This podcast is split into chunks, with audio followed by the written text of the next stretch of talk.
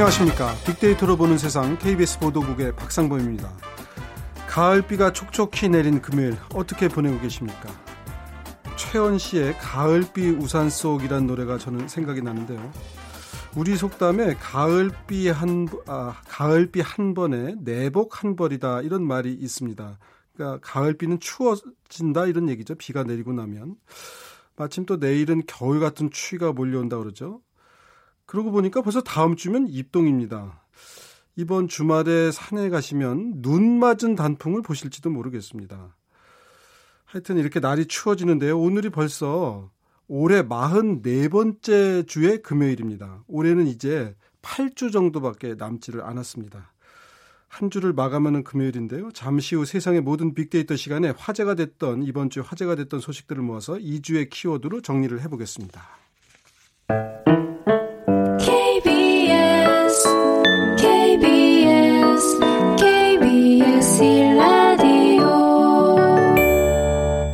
네, 빅커뮤니케이션의 전민기 팀장 나와 있습니다. 안녕하세요. 네, 반갑습니다. 네. 전민기입니다. 자, 이번 주 키워드들부터 한번 전체적으로 살펴볼까요? 네, 먼저 가장 많은 분들이 이제 김주혁 씨 관련해서 어, 배우 김주혁 씨 그렇죠. 예. 찾아보셨고요. 국정원이라든지 갑질 카스트, gig economy, 리터루족 또 이런 신조어도 있었고요. 한국 시리즈가 또 월요일에 끝났습니다. 그러면서 네. 여기가 이런 단어들이 많이 회자된 한 주였습니다. 그렇군요. 김주혁 씨 소식은 참 안타까워요. 네, 저도 월요일에 이 사건 듣고서 정말 많이 놀랐었는데 네. 이 김주혁 씨의 갑작스런 사망 소식에 많은 분들이 지금 가슴 아파했고요. 그러면서 김주혁 씨가 출연했던 작품이라든지 대사 이런 것들이 또 사람들이 퍼서 나르고 있고 그 다음에 그 동료 연예인들이 김주혁 씨를 추모하면서 안타까워하는 글들을 썼는데 이런 것들이 또 많은 분들한테 회자가 되면서 또 안타까움을 더하고 있습니다. 특히 이제 엄정화 씨가 김주혁 씨와의 관계에 관해서 좀 쓴 글이 있는데 이게 지금 많은 분들이 또 어, 좋아요를 누르면서 어, 함께 공감하고 있는 상황이고요. 뭐 천생 배우였다라는 평가도 이어지고 있고 SNS에서는 김주혁 씨를 추모하는 태그가 어, 오늘 오전에 다시 확인해 봤더니 한 3만 5천 개까지 네. 달렸습니다. 많은 분들이 김주혁 씨의 어떤 음, 사망에 대해서 안타까워하고 네. 또 고인의 명복을 빌고 있는 상황에서 여러 가지 또 어, 논란들이 생겨났는데 이제 네. 개그맨 정찬우 씨하고 배우 유아인 씨가 네.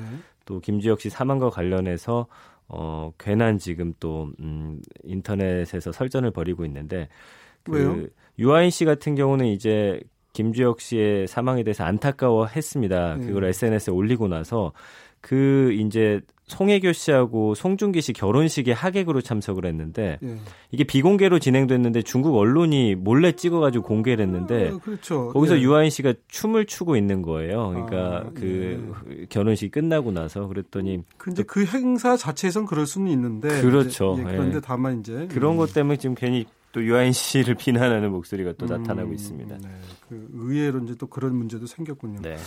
저도 이날 그 김주혁 씨 사고했을 때 저희 집사람한테 이제 이렇게 저희 뉴스 그 뭐를 와서 네. 속보 같은 게 와서 얘기를 했더니 그 참 안 됐다. 어떻게 사람이 그렇게 허망하게 가느냐 이러면서 참 안타까워 하더라고요. 그래서 아, 한 번 본 적이 없지만 김주혁 씨 이미지가 그, 그만큼 또 좋았구나. 네. 그런 걸 좀 새삼 또 느끼기도 했어요. 그리고 그 사망 3일 전에 네. 이제 배우 생활 20년 만에 처음으로 또 네. 나무 조연상을 받았는데 아.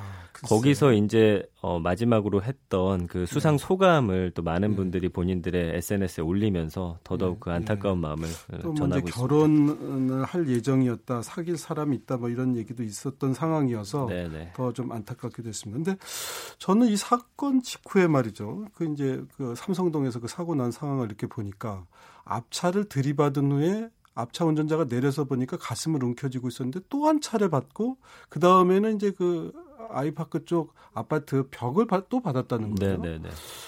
그러면 그건 좀 이상하다. 그 이제 우리 취재 기자들한테도 그 얘기를 좀 했는데 이게 심장에 이상이 왔으면 온몸 힘이 쪽 빠졌을 텐데 음. 어떻게 계속 악셀레터를 밟아서 악셀레터를 밟으니까 차가 갑자기 그렇죠. 갔을 거 아니에요? 네. 그 자세의 특성상 가슴에 통증이 왔으면 이렇게 핸들 쪽으로 몸을 숙였을 텐데 음. 그렇게 된 경우 오른쪽 발에 힘을 주기가 어렵거든요. 지금 사망 원인에 대해서도 그러다 보니까 많은 네. 의혹들이 나오고 있고 또 거기에 대해서 궁금해하는 분들이 많습니다. 지금 경찰도 계속 예. 조사를 하는데 이게 이제 혹시 급발진 가능성이 있는지를 포함해서 여러 가지 차량 결함을 조사를 한다고 그래요. 네네. 네. 이제 결과가 나와봐야 알겠지만 그 아직까지도 참 저도 어, 왜 그런 일이 있었을까 싶은데 이제 한동안 심장마비일지 모른다는 이제 얘기들이 오가는 과정에서 뭐 루머 같은 것들도 좀 번지고 그랬다면서요? 그게 이제 저도 이제 친구들과 단체방이 있는데 거기에 네. 이제 한 친구가 올려서 저도 읽고 나서 사실인 줄 알았어요. 이게 네. 뭐였냐면은 혼자 있을 때 이렇게 심장 쪽에 무리가 오거나 심근경색 증상이 나타나면 네. 기침을 크게 하라는 거예요. 네, 그러면서 이게 서울 아산병원에서 만든 것이다 이렇게 되어 있고요. 근데 이제 확인을 해봤더니 절대 그렇지 않았고 이제 전문 의사에게 물어봤더니 어, 심근경색 같은 게 왔을 땐 다른 방법이 없답니다. 119를 음. 부르거나 주변에 도움을 요청해야지 굉장히 짧은 순간 오기 때문에 네. 이것은 사실이 아니다라고 하면서 근데 많은 분들이 이미 이것들을 어, 다른 분들의 또 전파시킨 상황이어서 그 옳지 않은 그런 음, 방법이다라는 네. 걸좀 다시 한번 말씀드리겠습니다. 이게 참 SNS가 이제 가짜 뉴스 같은 경우도 있고 가짜 처방들 네, 너무 확인되지. 않은 네. 처방들이 네. 하는 건 좀 확인해봐야겠어요. 아마 이렇게 차량이라든가 아니면 집안에 혼자 있을 때가 사실 제일 위험하지 않습니까? 누군가의 도움을 네, 받지 네. 못하니까 차에 있으면 빨리 내리는 것도 방법일 것 같아요. 일단 음. 누군가에게 노출이 돼야. 그 맞습니다. 예, 그러니까 예. 공원 같은 데서도 그 공원에 앉아 있다가 이런 경우가 왕왕 있대 연세 드신 분들이 그럴 때도 차라리 빨리 어떻게 뭐 쓰러진 차라리 바닥에 쓰러지면 음. 누군가의 주먹을 끄는데 음. 의자에 그냥 앉아서 아, 변을 당하는 경우도 주무시는 줄 알고 어, 그 예. 그렇게 하고 그냥 지나친다는 거죠. 오히려 그런 점 등을 좀 더 주의 해야 되지 않는가 싶기도 하고요. 예, 네. 김주혁 씨좀 안타까운 소식 이제 어제 발인했다는 소식까지 들어왔죠.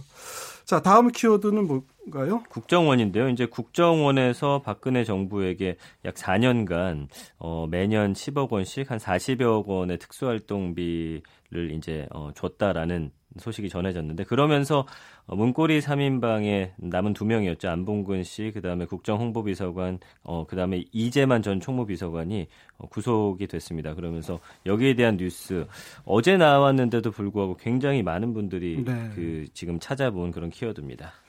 사실 이제 문고리 3인방 원래는 이제 4인방이라고 하는데 이춘상 그 비서관 같은 경우는 대선 직전에 좀 네. 이제 유명을 달리하면서 문고리 3인방이 됐고 그 중에서도 이제 정호성 비서관 제1부속 비서관만 구속되면서 안봉근 이제만은 어디 갔냐 이런 얘기들이 맞아요. 많았었어요. 네. 사실은 네. 뭐 어떻게 한 번도 안 보이느냐 했는데 검찰의 특수활동비에 이제 발목이 잡혔어요. 근데 이게 사실은 뭐 어, SNS에서 네티즌이나 이런 분들도 많은 관심이 보이는 것 같은데 이게 총무비서관이었고 아, 그다음에 안봉근 비서관 같은 경우는 이제 국정홍보 비서관도 있지만 제2 부속 비서관을 처음에 했었잖아요. 네네네. 그러니까 총무 비서관이 청와대 안살림 음. 소소하게 들어가는 돈들을 여기서 다 통제하는 데고 제2 부속 비서관은 원래는 이제 영부인 담당이지만 박근혜 전 대통령 때는 뭐 최순실 씨도 좀 이렇게 담당하고 음. 그랬다는 거 아니에요? 네네.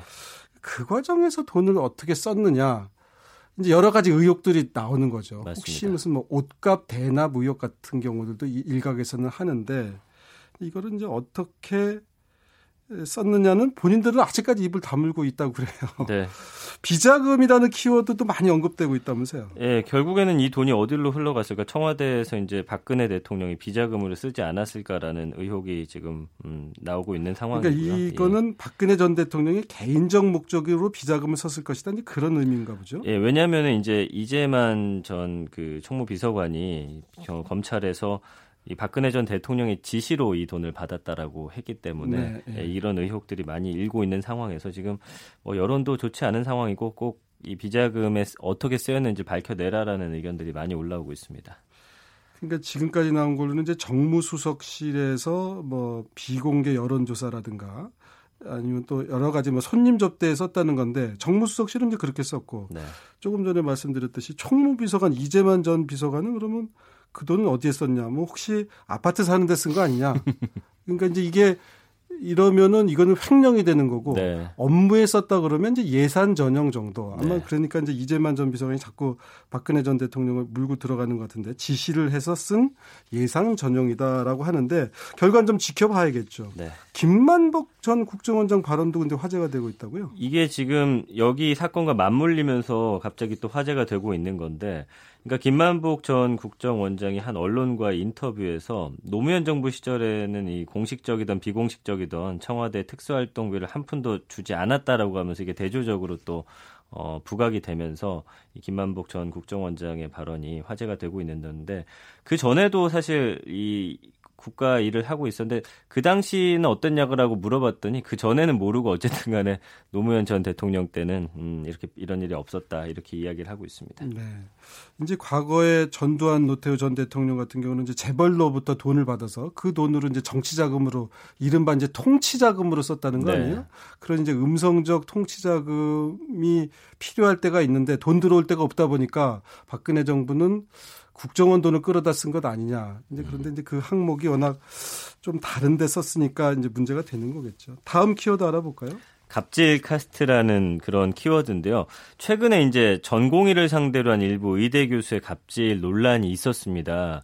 그래서 이제 전공의들의 어떤 처우라든지 그 환경이 너무 좋지 않은 것 아니냐라고 하면서 굉장한 그 여론의 목소리가 있었는데 이게 이제 조사를 하다 보니까 전공의가 피해자만은 아니었던 겁니다. 네. 또이 교수 전공이 의대생으로 이어지는 그런 이 계급제도처럼 굉장히 네. 먹이 사슬 형태로 네. 얽혀 있다라는 거죠. 그래서 네. 어, 전공의들이 야 이렇게 어떻게 힘들게 살아서 어떡하냐 봤더니 이 전공의들은 또 의대생을 약간 괴롭히는 상황이었고요. 음. 그러다 보니까 이게 뭐 조폭문화 비슷하다라고 음. 하면서 이 갑질 카스트란 단어가 또 많이 회자가 된 한 주였습니다. 카스트라. 예. 그러니까 전공의도 사실은 근무 환경이 열악한 걸로들 많이 알려져 있잖아요. 그렇습니다. 이 어, 전공의가 교수들 앞에서는 의리죠. 근데 아까 말씀해 주신 대로 환경 굉장히 열악합니다. 근무도 굉장히 긴 시간 해야 되고요. 늘 대기하고 있어야 되고 그다음에 뭐 폭력이라든지 폭행 어 이런 폭언 많이 듣고 있었는데 최근에 그 학생들에게 이런 스트레스를 풀고 있다란 물론 다 그런 건 아니겠지만 이런 또 소식들이 전해지면서 뭐 수술용 칼을 실습생에게 던지는 일도 있었다라고 합니다. 그래서 옵저베이션이란 관행도 있는데 굉장히 유명하다고 합니다. 그러니까 전공의가 하는 의료 행위를 학생들이 정자세로 앉아가지고 관찰을 해야 음. 되는데 길게는 4시간까지 병풍으로라고도 불리고 조금이라도 움직이면 이제 전공의가 욕을 한다고 합니다. 그래서 정말 숨만 쉬는 그런 정자세로 앉아 있어야 하는 이런 것들이 또 일반인들에게 전해지면서 어, 많은 분들이 경악을 금치 못하고 있습니다. 음, SNS에서 반응은 어떤가요? 그러니까 전공의뿐만 아니라 의대생을 법적으로 보호할 수 있는 장치가 필요하다라는 의견이 상당히 많은 것 같고요. 네. 이런 이슈 됐을 때만 또 반짝하고 분명히 이 뉴스에서 사라지면 그 환경은 개선되지 않을 것이다라는 의견이 많기 때문에 좀 긴 시간 살펴보면서 이런 환경들을 좀 개선하자라는 목소리가 많이 일고 있습니다. 의사들이면은 참 우리 사회의 엘리트들 아니에요? 서로 그냥 의사 되려고 의대 가려고 그렇게들 공부들을 하고 그러는데 네. 가면 이제 이렇게 막 칼도 던지고 그런다는 거예요. 예. 그렇습니다. 그, 그 이게 사람의 생명을 다루는 거다 보니까 스트레스가 많아서 그런 걸까요? 왜들 이렇게 그런 것도 후배들한테 그렇고 사실 군대 문화라고 해서 예전부터 이렇게 이어져 내려오는 문화죠. 그래서 약간 예전엔 사실 어 뭐 이런 관계 자체가 대학교에서도 선후배 한두 살 차이여도 굉장히 그 철저하게 따졌지 네. 않습니까? 네. 이런 것들이 너무 오랫동안 그냥 본인들 세상에 갇혀서 남아 있다 보니까 개선되지 않고 아마 계속해서 이어지는 것 같습니다. 뭐 예. 이제 차대생들이 군기가 세다 그러지만 의대 차대생들은 졸업하고 진로가 다양할 수 있거든요. 음. 의대 나온 학생이 의사 나면 뭐 하겠어요? 아 맞습니다. 네, 그 예. 어차피 의사를 해야 되는데 그 목줄을 쥐고 있는 건 음. 교수님이고 그 위에 선배들일 테고 하니까 그러니까 이제 이런 게 어떻게 보면 권력 관계인 건데 뭐 이제 워낙 고생하시는 것들은 알지만 좀 이제 바뀔 때도 됐는데 하여튼 알겠습니다. 세 번째 이슈까지 살펴봤고요. 노래 한 곡 듣고 가죠. 어떤 노래 좀 추천 좀 해주시겠습니까? 어, 에픽하이가 이제 새 앨범을 냈는데 지난주부터 이번 주까지 계속해서 뭐 1위부터 2위 왔다 갔다 하고 있습니다. 아이유와 함께 부른 연애 소설 이 곡을 준비해봤습니다. 네, 빅데이터상에 많은 사랑을 받았던 뭐 특별한 이유가 있을 텐데 먼저 들어보죠. 예, 빅뮤직 첫 번째 곡 에픽하이의 연애 소설. 네. 자, 에픽하이의 연애 소설 들어보셨는데요. 자, 이제 네 번째 키워드를 알아볼 때가 됐습니다. 근데 제가 사실은 아까 그 설명해 주실 때 네. 유일하게 잘 이해가 안 갔던 게 음. 뭐, gig economy, gig economy가 뭐예요? 긱 이코노미가 이제 신조어인데요. 그러니까 예. 최근에 사실은 그 어떤 배달 같은 거 있어서 예전에는 네. 그 식당에서 이 배달하는 분들을 썼었는데 네. 이제는 그렇지가 않고 배달 전문 업체를 통해서 건이 있을 때마다 전화를 해서 이분들이 배달만 하거든요. 음. 그러니까 이런 것들이 사실은 어, 비정규직처럼 보이는데 미국이나 이제 유럽에서는 기 이코노미라고 불렀습니다. 임시적인 네. 일이나 기기라는 게 음. 그런 공연이란 뜻인데 1920년대 미국 재즈 클럽에서 단기로 섭외한 연주자들이 그때 그때 네. 와서 하는 아, 공연을 예. 기기라고 예. 불렀었어요. 예. 거기서 이제 사례비를 받은 데서 이 네, 단어가 대타를 띄고 이제 사례비를 받았는데 그렇죠. 그런 게 기기 이코노미다. 그러니까 글로벌 컨설팅 업체 맥킨지가 2015년에 이 기기를 디지털 장터에서 거래되는 기간제 근로라고 전형을 했습니다. 음, 네. 그러니까 기 이코노미의 특징이 어, 스마트폰 앱을 통해서 이 모든 것들이 이루어지고 있는 그런 상황입니다. 그런 게 많잖아요. 그렇죠. 뭐 우버라든지 에어비앤비도 사실은 기 이코노미라고 할 수가 있어요. 그러니까 예. 본인이 갖고 있는 것 중에 여유 예. 어떤 음, 차, 차량이라든지 집 같은 것을 빌려주는 건데 예. 이제는 뭐 음식 배달이라든지 이런 것도 어, 그런 개념으로 처음엔 시작이 됐는데 예. 지금은 이제 좀 양상이 달라져가지고 좋은 음. 일자리 잡지 못해서 단기직을 전전하는 사람들이 기 이코노미를 채우는 상황이고요. 예. 그러니까 좋은 일자리에서 내몰린 사람들이 생계를 음. 위해서 단기 일자리로 나오면서 이게 이제는 뭐 비정규직의 상징처럼 됐는데 사실은 어떤 여유가 있는 상황에서 물건이라든지 그런 시간들을 활용해서 본인의 음. 원래 수입 말고 이걸 또 여유 수입으로 받는 건데 그렇지 못한 상황이 돼버렸죠. 네. 그러니까 이게 뭐 이제 취미 삼아 조금씩 해주는 개념이면 모르겠는데 이제 이거 자체가 직업이니까 그렇죠. 비정규직이 되는 거잖아요. 네, 비정규직인 거고요. 그다음에 어떤 뭐 보험 같은 것도 적용받지 못하기 때문에 사실은 뭐 좋지 않은 상황이에요. 그래서 소득이 일정하지 않고 비교적 낮은 편이기 때문에 경제적으로 불안한데 이 기 이코노미를 통해서 어, 밥을 먹고 사는 젊은이들이 늘어나고 있는 현실에 대해서 좀 음, 비판의 목소리가 많이 있는 상황이고요. 예. 일본에서도 그 아르바이트만 하면서 먹고 사는 젊은이들이 상당히 많았거든요. 얼마 전까지. 그래서 예. 그런 것과 비교를 하면서 많은 분들이 SNS를 통해서 퍼 나르고 있는 상황입니다.